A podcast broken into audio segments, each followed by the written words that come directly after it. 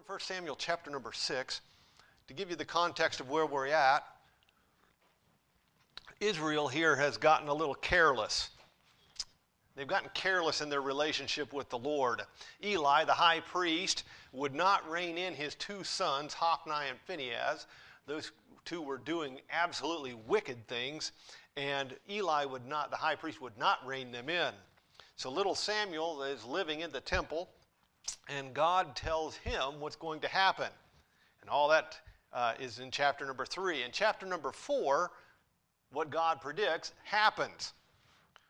Israel goes off to war, and they suffer a mild defeat. So they say, This doesn't happen to us. We don't get beat like this, so let's get the Ark of the Covenant out here so we can win. So Hophni and Phinehas bring out the Ark of the Covenant. And then Israel suffers a devastating defeat. Hophni and Phinehas are killed. The ark is captured. This is an unthinkable thing. The ark is captured by the Philistines. And when Eli, the high priest, hears the news, he falls off of his chair backwards and breaks his neck and dies. That's chapter number five. That's chapter number four. In chapter number five, the Philistines who have the ark realize that this is not all that it's cracked up to be. When Israel had carried this thing into battle, they were to be feared. But now that the Philistines have it, they find that this thing is racking havoc wherever they have it. No matter what city they put it in, devastating things are happening in those cities. And so nobody wants this thing. So they keep moving it around, and everybody's like, don't put that in our house. But everywhere they move it, it's getting, the town gets devastated.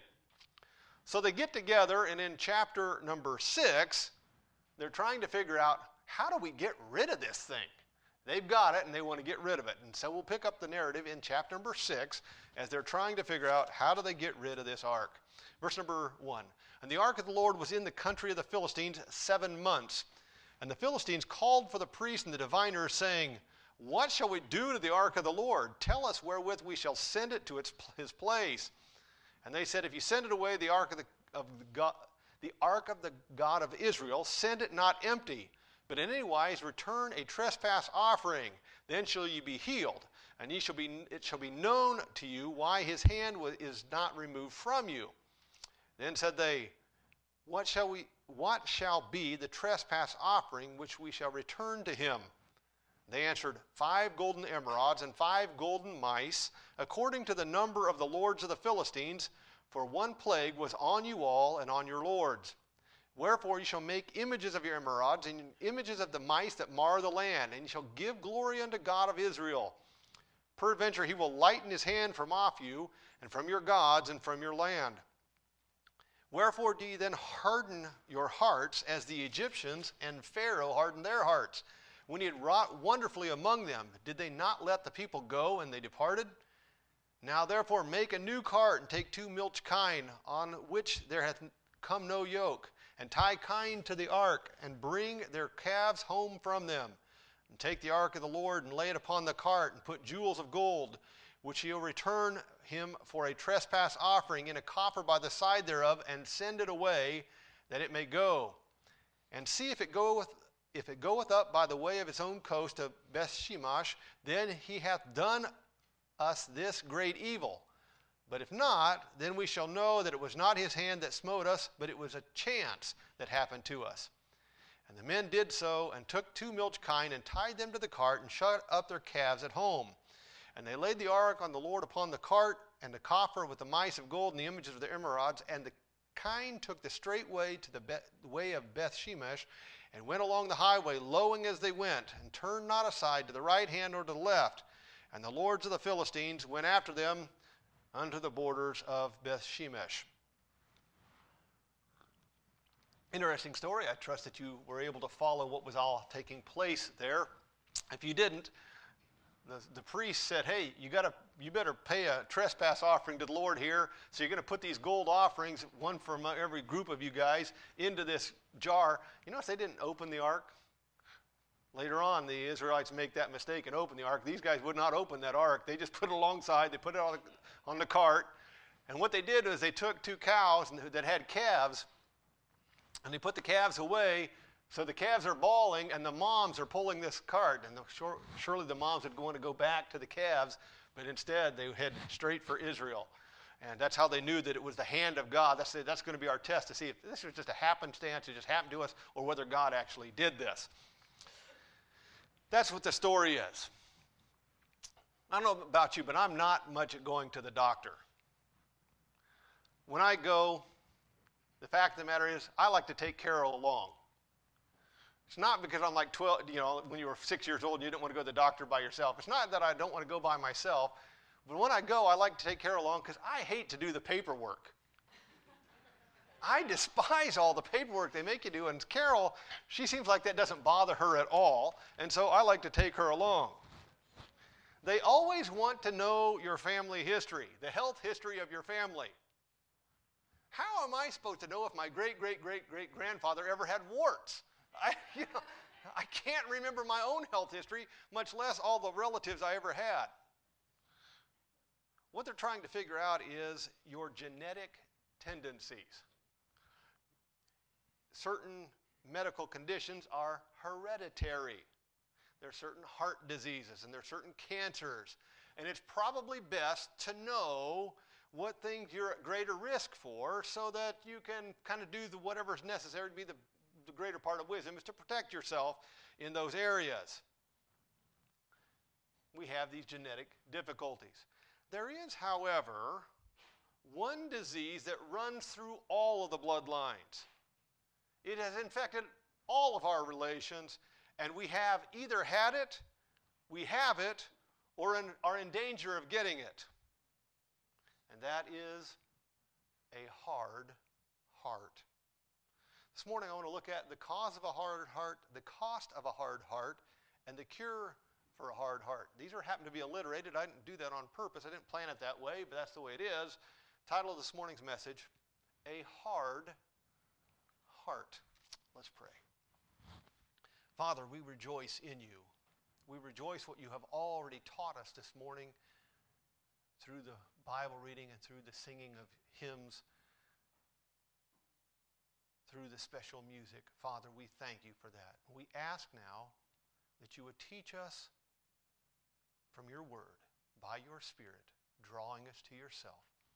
Lord, I ask that no one would escape this morning, that everyone would hear your voice speaking in their hearts, drawing them to yourself. We ask this in the precious name of Jesus Christ. Amen.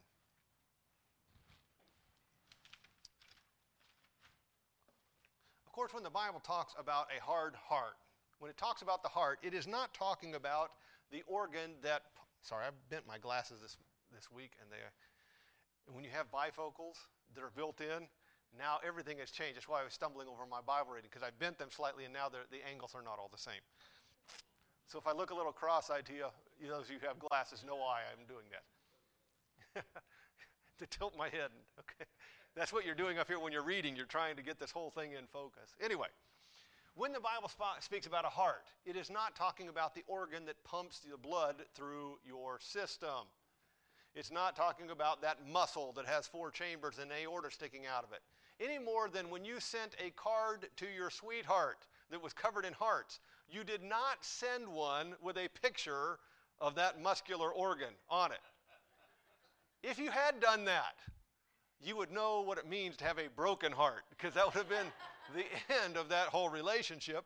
But you know what we're talking about. When you send these hearts, what you say when you say, I heart you, it means that you are sending love from the center of who you are, from everything that you're made up of. It is from the very seat of your emotions and your will.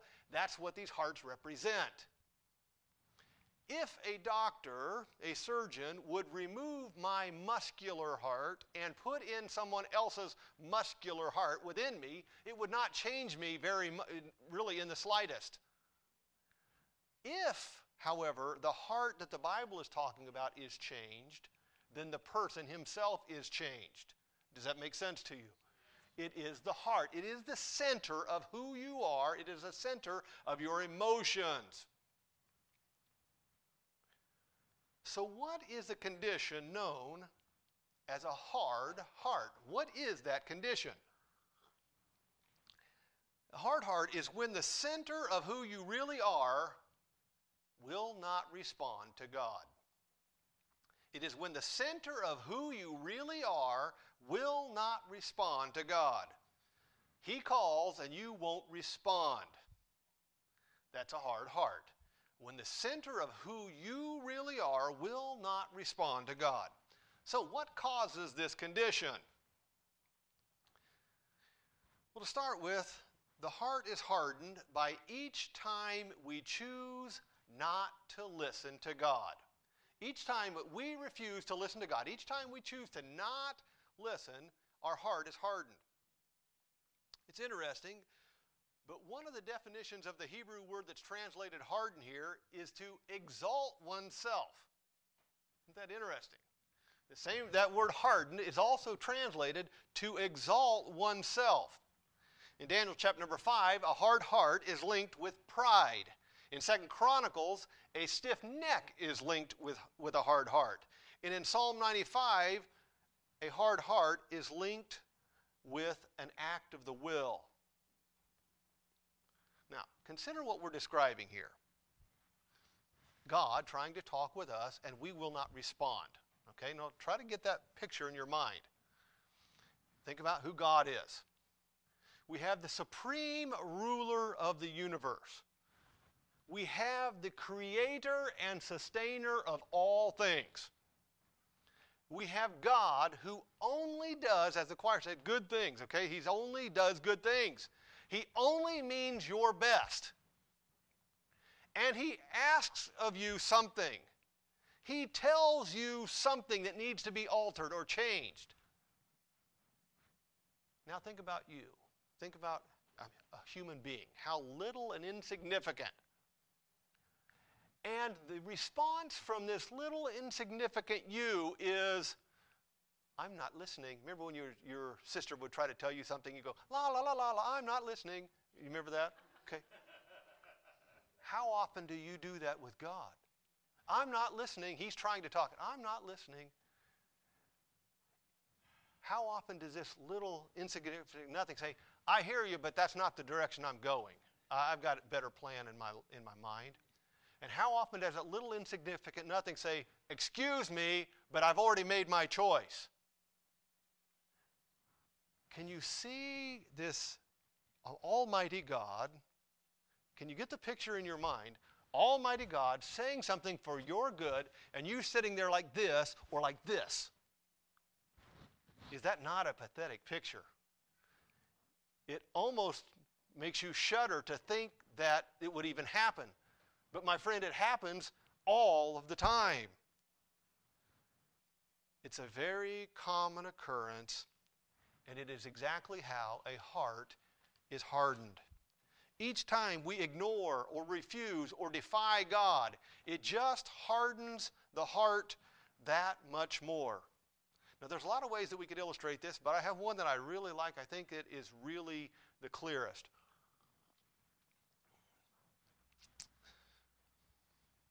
If you are ever drilling a piece of metal, okay, ladies are probably are not familiar so much with this, but if you're drilling a piece of metal, you have a drill bit, and the drill bit at the end of it is sharp.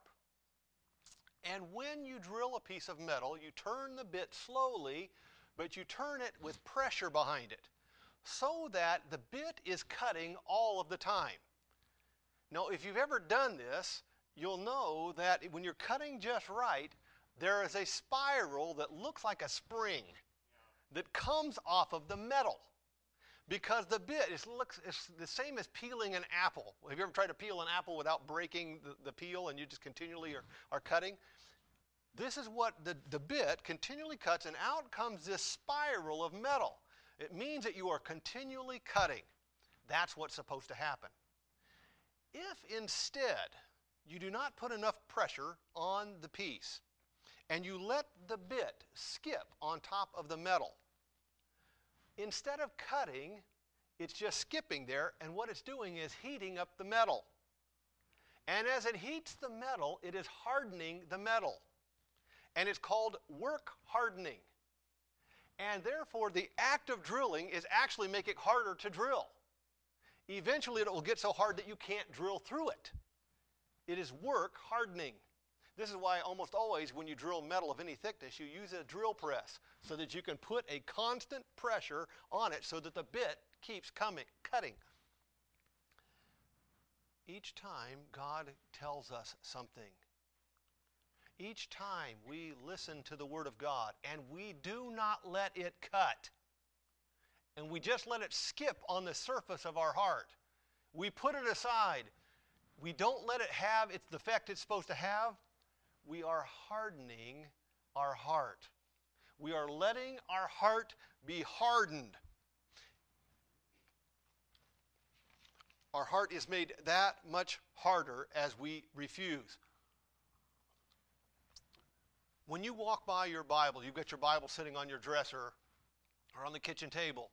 You walk by your Bible, and your mind says, You need to read that and you go on your merry way and let it go, you just harden your heart. You let that knowledge of what you should have done skip without cutting, without having the effect it was supposed to have. When you pick up your Bible and you read it, and you do not let the words cut and make have the effect that they would have, the very act of reading your Bible hardens your heart because it is not cutting. When you choose to do something on Sunday morning instead of go to church, you make that conscious choice and it hardens your heart.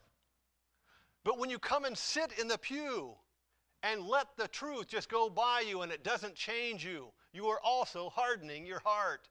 It is the act of refusing to do, to listen to what God has to say. And each time that happens, our heart is made that much harder. Let me give you a little bit different illustration for those of you who are not working with metal. Maybe you work out in the garden. I have two tools that you use similarly. I have a short handled sledgehammer. If you don't know what a sledgehammer it is, it is a big hammer. It's, mine's a three pound sledge. It's got a handle about that long. It's got a head about that big around, it weighs three pounds. I also have a gardening tool. It's got the same length of handle, but on the front, it looks like a pick or a shovel on the front of it. It's about the same size, it's not nearly as heavy as the sledge. Okay, I have these two tools. They use the same motion like that, right? That's how you use them. Now, I take the sledgehammer and I start hitting the ground with the sledge. It never breaks the surface, but what does it do? It packs the dirt. And as it packs the dirt, each strike packs the dirt, and guess what? The only thing I'm going to grow in that spot is weeds. I don't know how weeds survive in that, but they always do. You pack that down, and the very act of, of moving on it, since I'm not breaking the surface, I pack the dirt. It hardens the dirt. If I take the other tool, and I use the exact same motion in the spot. Each time that it hits, that shovel breaks the surface just a little bit. And every strike that I make on it, what does it do to that dirt?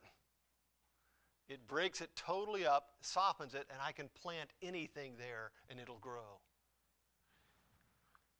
When we let this, the Word of God, when we let the commands of God cut us and do the work that it's intended, our heart is softened. And when we let it strike without breaking the surface, without doing the cut, it hardens our heart. And so we were in a constant state of either hardening or softening our heart.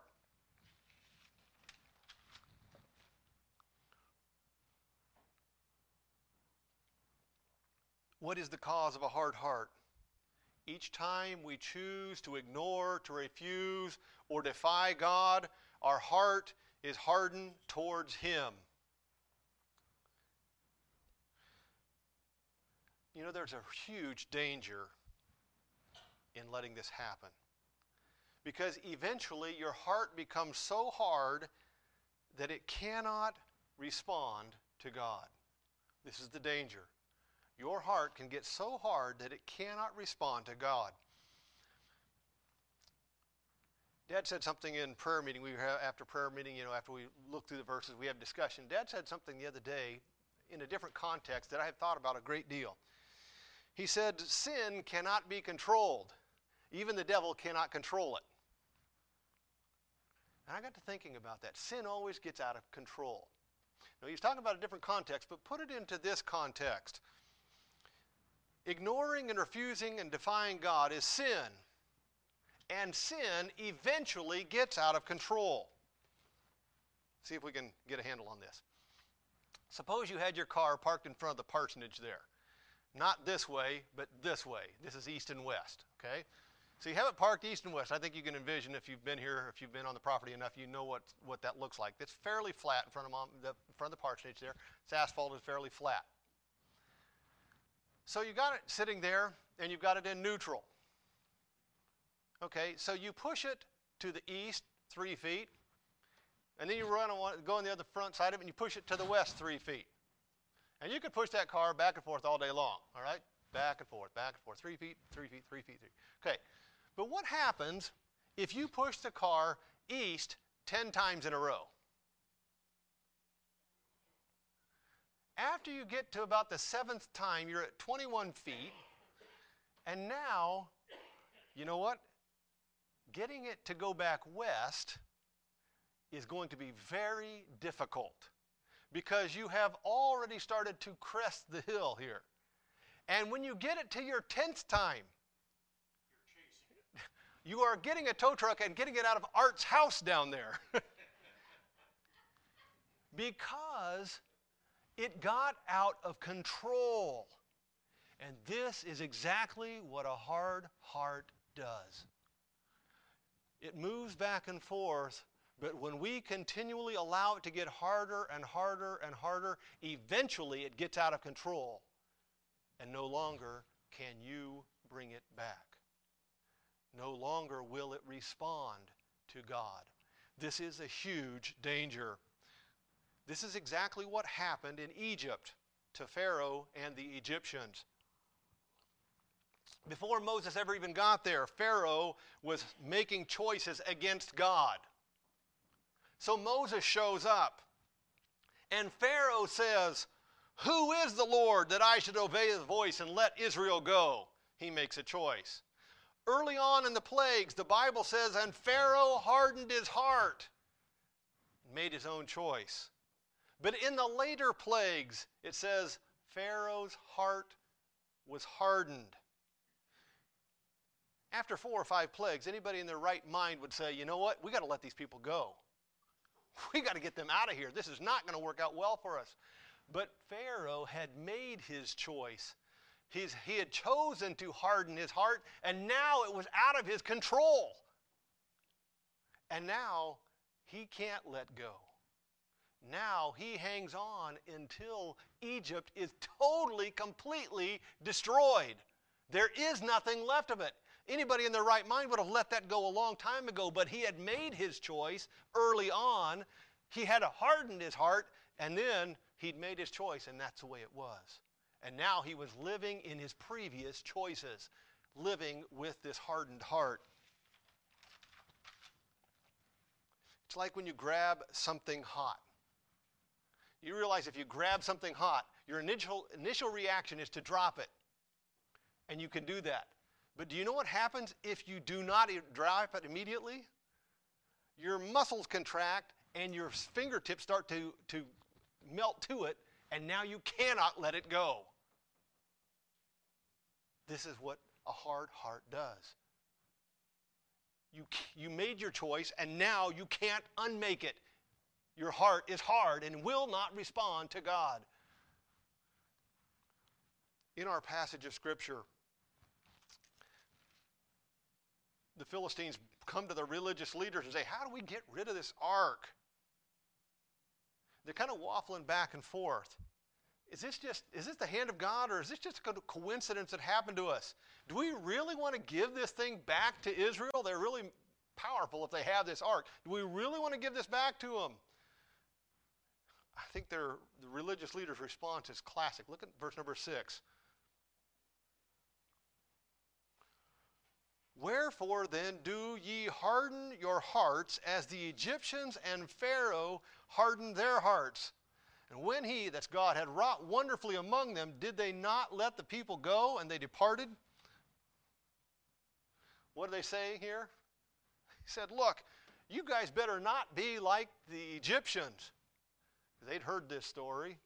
The Egyptians decided to not let the Israel go. They made their choice, and then they were trapped in it. They couldn't get out of it until God had totally devastated them. And Israel still left. God still got his way. Don't make that mistake. Do not harden your heart like the Egyptians did because it's going to happen anyway and you can't get around it and you're just going to get rolled over in it. Do not harden your heart.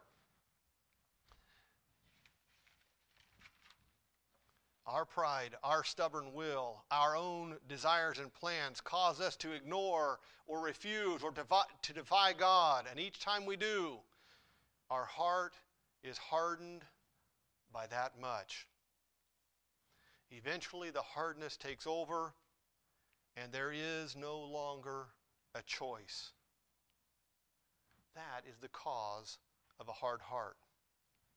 So, what is the cost of a hard heart? If I have one, what's the big deal? Well, let's see what Scripture has to say about it. We'll just take them just in chronological order as they appear in the Scriptures here. In Job chapter number 9, verse number 4, he says, Job says, Who hath hardened himself against God and hath prospered? That's a good question. What he said is, Name one person who's ever hardened himself against God and prospered. If I asked you to name one person, one society, or one country that has hardened themselves against God and prospered, you'd be hard pressed to do so. Sure, you could, I could come up with names of ungodly people who have prospered financially and politically and, and in popularity. But of all those people that I've heard of that have prospered in those ways, would I trade places with them? Not for anything that you could name. No way would I trade places with them. That is not what I call prospering life. It's very often better to look at people we know because we only see the glitz and glamour. That's all you see of those famous rich people, famous popular people, famous that, all that. And so you only see one side of the equation, all just the glitz and the glamour. But when we deal with people that we know, can you name one person that you know who walked away from the Lord that prospered? Yeah, they might have a big job, a big business job. They may have a lot of money. But you know the situation and you look at their family situation. You look at their marriage. You look at the, the, the way their life's going and you say, yikes, I don't want that. I wouldn't want to have any part of that. We see it over and over and over again. People who have walked away from the Lord, and you say, that does not prosper. It's an age old truth that Job had even found in his day. Has any hardened himself against God and prospered? In Proverbs 28 14, it says, Happy is the man that feareth always, but he that hardeneth his heart shall fall into mischief. Happy is the man that feareth always, but he that hardeneth his heart shall fall into mischief. You say, well, that doesn't sound too bad. He's just going to get into a little bit of mischief, because mischief is what little boys do that get themselves into a little bit of trouble. I don't know, but evidently the word usage has changed over time. Because this same word mischief here is used in three different places that I could find. One, it is, it is used, the same word is used to describe Haman's plot in the book of Esther. That doesn't sound like a little bit of mischief to me. He ended up hung on his little plot. In uh, Proverbs, in Psalms chapter number 28, it is, defines the actions of the workers of iniquity. Okay, that doesn't sound like just a little bit of trouble. And in 1 Kings 11, it is used to describe a man named Hadad that was guilty of political insurrection and was a traitor to his country. The word defines out as calamity, distress, evil, and adversity. Happy is the man that feareth always, but he that hardeneth his heart shall fall into mischief. That's a pretty high price to pay. But the cost continues on. Isaiah 63 17 says, O Lord, why hast thou made us to, to err from thy ways and hardened our heart from thy fear? A hardened heart loses its fear of the Lord and opens us up into all kinds of evil. In Mark chapter number 3, verse number 15, it tells us the Lord was grieved by the hardness of their hearts. Do you really want to grieve your Savior? Do you really want to grieve the blessed Holy Spirit, who is your comforter? In Acts chapter number 19, verse numbers 8 and 9, there were those who hardened their heart and they lost their ability to see truth clearly and became enemies of the cross of Christ. You know, to harden our heart seems like such a little thing. To review something to obey here, to ignore the Lord there, to choose our own way in this current situation. But each one of those hardens our heart and the cost of a hard heart is astronomical. So we've looked at the cause of a hard heart by ignoring or refusing or defying God. We've looked at the cost. Now, what is the cure for a hard heart? What is the cure for a hard heart?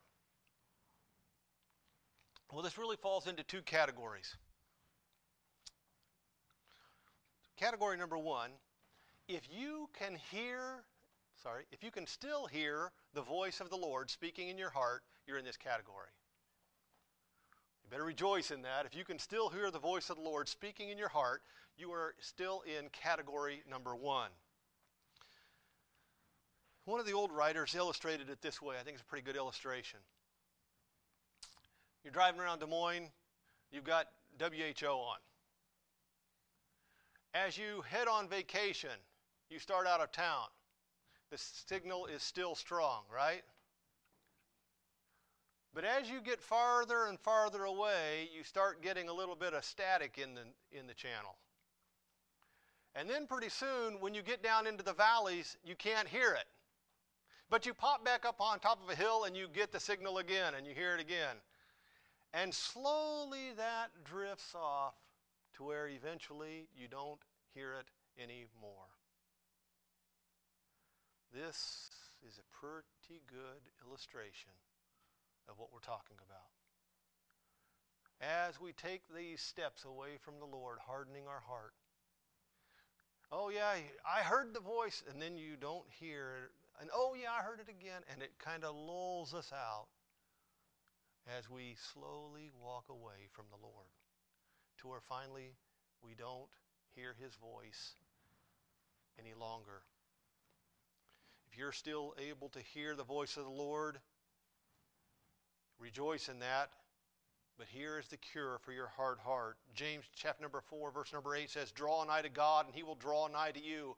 Cleanse your heart sorry, cleanse your hands, ye sinners, and purify your hearts, ye double minded. Psalm 51 17 says, The sacrifices of God are a broken spirit, a broken and contrite heart, the Lord thou wilt not despise. Hosea 10 12 says, Sow to yourselves in righteousness, reap in mercy, break up your fallow ground, for it is time to seek the Lord till he come and rain righteousness upon you. What does this mean? Since hardening your heart is done by choice, quit choosing to do so. Quit ignoring, refusing, or denying God in any area of your life.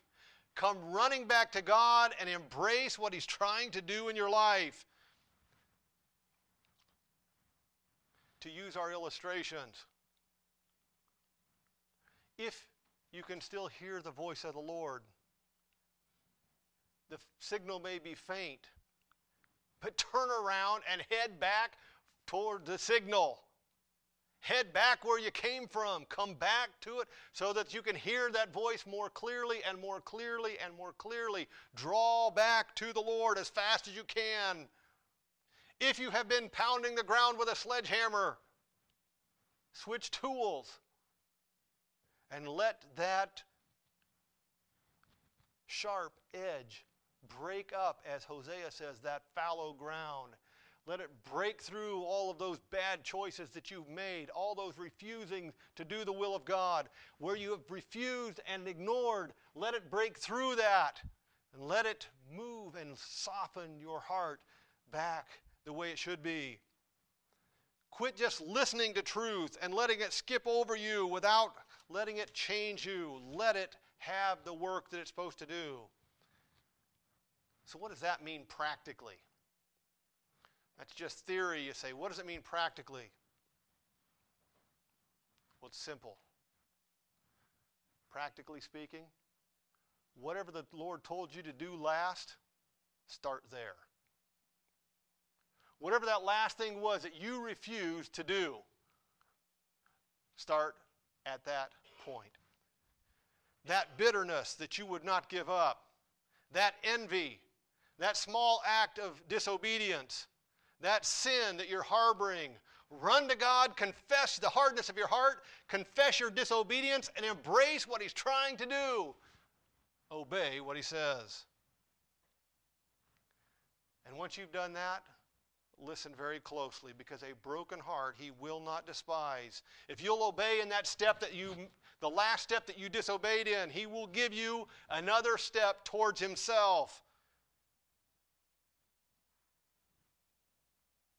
It will not take very long if you will listen and obey to break up that hard heart, to break up that fallow ground to where the Spirit of God, you can hear His voice speaking continually in your heart. But if you delay, there is grave, grave danger. I fear that in a crowd this size, there are some who come whose heart is already very, very hard. You come, but weeks will go by where nothing is done in your heart here. Every now and then, the Spirit of God will speak to you. You hear that voice. It's kind of like when you're going out of town and you crest that hill and you hear that voice again. You say, Oh, everything's still okay. You don't obey, you just keep going. You're in grave, grave, grave danger because at some point, who knows but what the next hill will drown out that voice and you will no longer have a choice. All the previous choices to ignore or to refuse or to defy now become your choice. And you're in category two. Category one is people who still hear the voice of the Lord.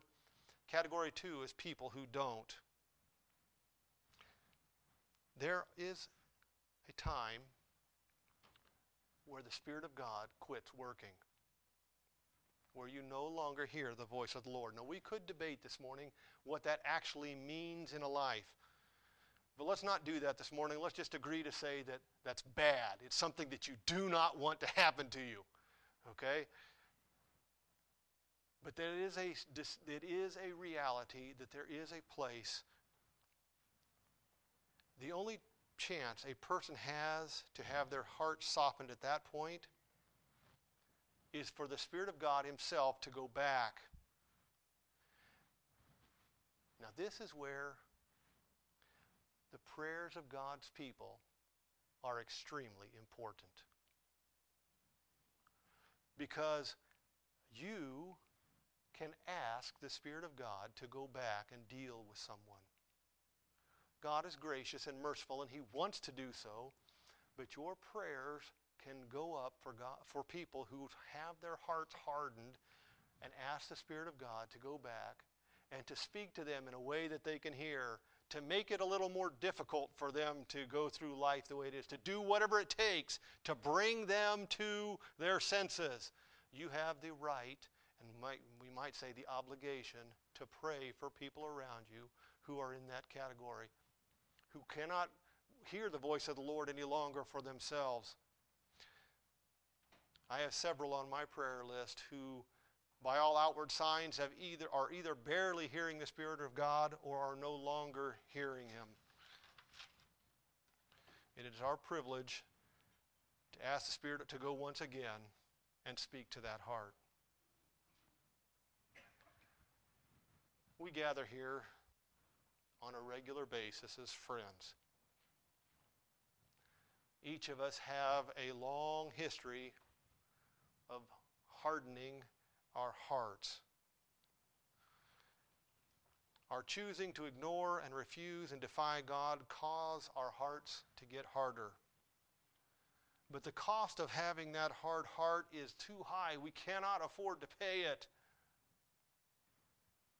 The cure is simply to run back to God and obey. Do you have a hard heart this morning? If so, what will you do about it today? Let's pray.